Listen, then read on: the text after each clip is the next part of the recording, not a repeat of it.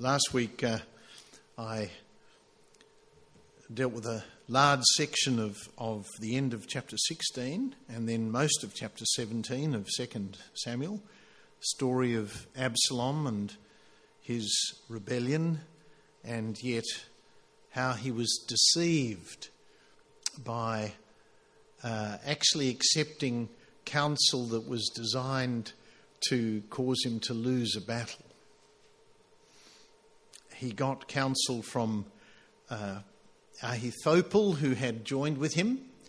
Uh, and Ahithophel's counsel actually was really good counsel if he wanted to defeat David. And at first he thought that was a, a great advice. And then he, because of his instability, I looked at that. He had an unstable heart. He wasn't someone who uh, had a, a solid foundation. Why was this? Because he had pursued ambitious desires. He had refused to address the issues of his heart anger, bitterness, pride, rebellion, immorality, even his own, as we see in this passage when he sleeps openly with David's concubines on the advice of Ahithophel, which we'll see uh, some of the reason for that. So Absalom is unstable in heart, and in the end, he embraces the advice of Hushai, who uh, gave him a very sound reasoning why he shouldn't go straight into battle with David. He needed the whole of the Israelite company to join with him. This was a, a, a, a fine um, military expert, David, out there. Uh, and of course, uh, Absalom knew of his father's victories, so he took Hushai's counsel and actually enabled David to retreat and gain strength for what will yet be the battle where Absalom is killed. Now, why did Ahithophel join Absalom? Well, he recognized the crowd. The crowd was supporting him. Isn't that easy to do? The crowd is supporting, so let's join in with the crowd. Crucify him. Isn't that what the crowd said? Well, that was Ahithophel's uh, problem. His heart had been corrupted, similarly, by bitterness. Bitterness is an absolute destructive thing. Ahithophel was actually the grandfather of Bathsheba. Okay, the grandfather of Bathsheba, who David committed adultery with, Ahithophel was the grandfather. Now, it's easy when people sin against you to become embittered. And when Absalom rose up as a uh, rival to David, Ahithophel not only saw the crowd joining in, but saw an opportunity to join with Absalom and get the better of David. His heart was swayed, swayed by Absalom's charm, outward show of confidence, and all Israel embracing this popular political leader. Now, Matthew Henry, one of our, uh, one of my favourite uh, commentators, writes this about Ahithophel. He said he advised Absalom to have sexual relations with David's concubines, that all Israel should see it. Where do you think that advice would come from? You know, a tent was accordingly spread on top of the house for the purpose so that Absalom could impudently declare his sinful activity with David's concubines and show his rule over Israel. He had replaced his father. Why would Ahithophel give him such advice as this? Well, actually, this was what God had declared through Nathan was going to happen.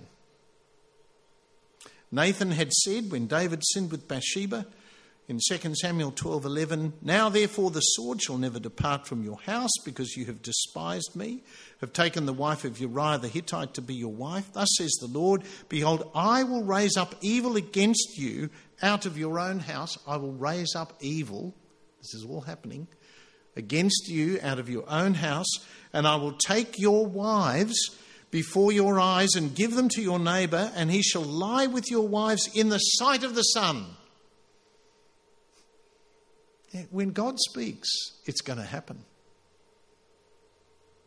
When God speaks, it's going to happen. You did it secretly, he said to David, but I will do this thing before all Israel and before the sun. So, yes, uh, this advice Ahithophel gives to Absalom is a fulfillment of a prophecy, but why is Ahithophel giving it? Well, commentators suggest that he is seeking revenge. Personal revenge on David for his behaviour with his granddaughter. The injury done to Bathsheba. But what to think of these concubines who submitted to this wickedness? Well, Matthew Henry says, I know not. But how unrighteous soever, soever Absalom and, and they were, we must say. So all that is happening is actually under the mighty hand of God to bring about his purposes, his discipline of David, but he has not rejected David. Who has God called to be king of Israel? Who has God anointed to be king of Israel? David. Of course, what was David's response to his sin?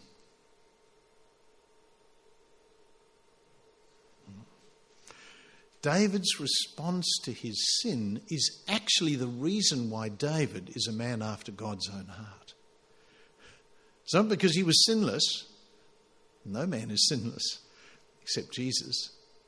But David's response to his sin is recorded for us almost immediately after the conviction that Nathan brings.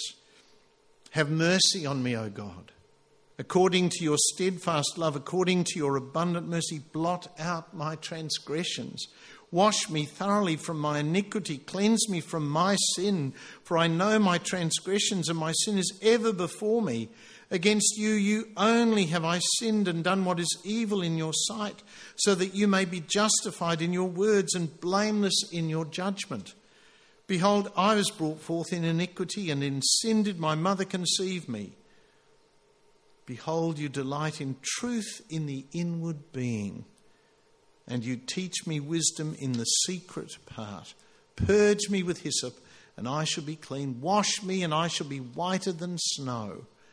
Let me hear joy and gladness. Let the bones that you've broken rejoice. Hide your face from my sins and blot out all my iniquities.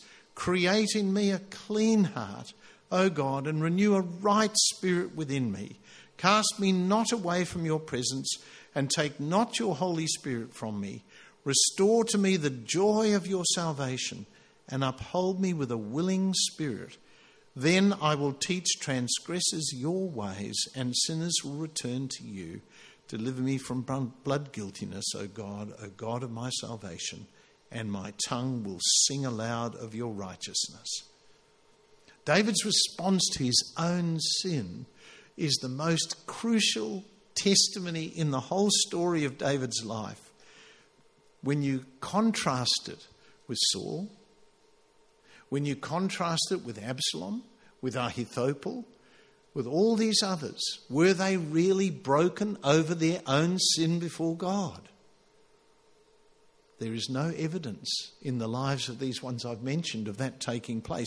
In fact, Ahithophel, who gives this counsel to Absalom to go into battle immediately against David, as he would have been weary and, and worn and he could have had victory, when Absalom rejects this advice in uh, favouring Hushai, what does Ahithophel do? When Ahithophel saw that his counsel was not followed, he saddled his donkey, went off home to his own city, he set his house in order, and hanged himself, and he died and was buried in the tomb of his father. Where is the evidence in any of this of him dealing with his own sin? You see, God has provided salvation. Even for David, he provided a, a, a, an awareness of who God really is, one who can creating in him a clean heart, one in who, who can wash him clean. He believed God was able to do this. Cast him not away from his presence, take not his Holy Spirit, restore the joy of his salvation to his own heart. But none, none of this with Ahithophel. Remember Saul. None of that really with Saul. What did he do in the end? When we don't deal with sin in our own hearts, we leave the door open for the enemy of souls to have his way with us. Jesus came as a Saviour to save us from our sin, from the devil and his devices, and from the corruption that is in this world. You will see Ahithophel's end is a reminder to us all of the sovereignty of God over all creation. Having been rejected in his counsel, seeing that his position is no longer secure, Ahithophel commits suicide. All suicide is evidently connected to the enemy of souls. Jesus said, The thief comes only to steal, to kill, and destroy.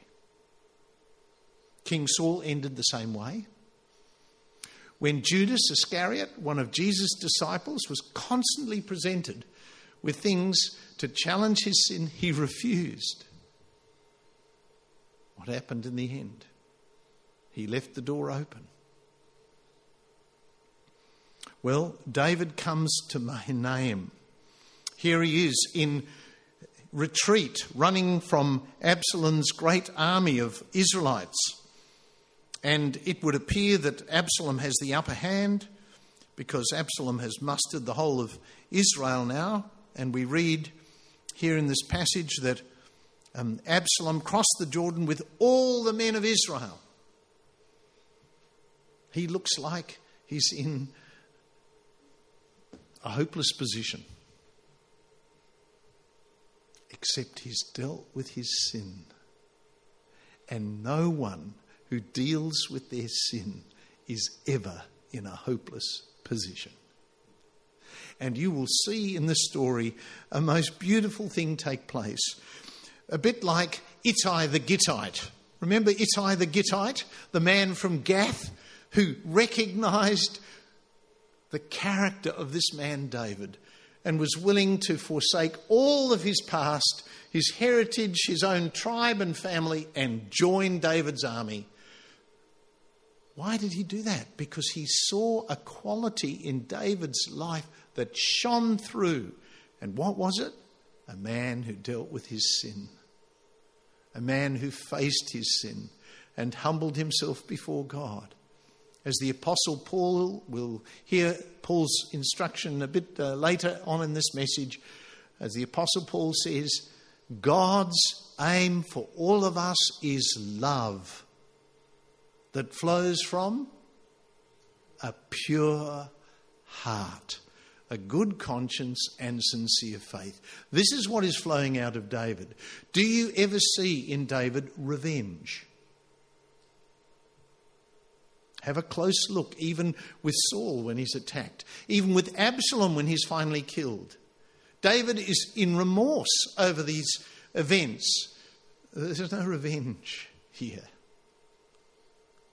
His heart is washed clean, is purified. And as a result, God, who as he said to Samuel, God does not look at the outward appearance. He doesn't, because Lamb was talking about this morning. Don't judge by outward appearances.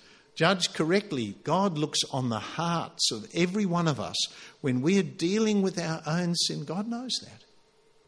He knows absolutely every person who deals with their sin. And this is David. And here we have him in retreat. We read these words Absalom crosses over with all the men of Israel. Now, Absalom had set Amasa in the army instead of Joab, and Amasa was the son. He goes on to describe the strength of his army. When David came to Mahanaim, with Absalom, notice here, encamped in the land of Gilead, encamped in territory. You're going to read who's going to help David in a moment. The very people in whom Absalom has encamped his own army are going to be helping David. When David came to Mahanaim, Shobi, the son of Nahash, from Rabbah of the Ammonites. The Ammonites, who are the Ammonites? Well, I have to look that up, of course. They are the descendants of Lot. The descendants of Lot? Other descendants of Lot were Moab and all these tribes that were regarded as being uh, outcasts of Israel. And here you have the Ammonites. What do they do? The Ammonites and Machir, the son of Ammiel from Lodebar, and Barzillai the Gileadite from Rogelim brought beds, basins, earthen vessels, wheat, barley, flour, parched grain, beans and lentils, honey and curds, and sheep and cheese from the, from the herd for David and the people with him to eat. Totally unexpected source of supply. People who would not normally be your supporters, providing everything you need when you're weary and worn out and in desperate need. Suddenly, from nowhere, these things arrive. Who is really providing all of this? Who is really behind the motivating forces that are influencing these people? And why are they taking such, such a, a significant step of providing provisions for the one that Absalom is trying to kill? Why do you think they come to David's aid at this time? Why do they even know about him?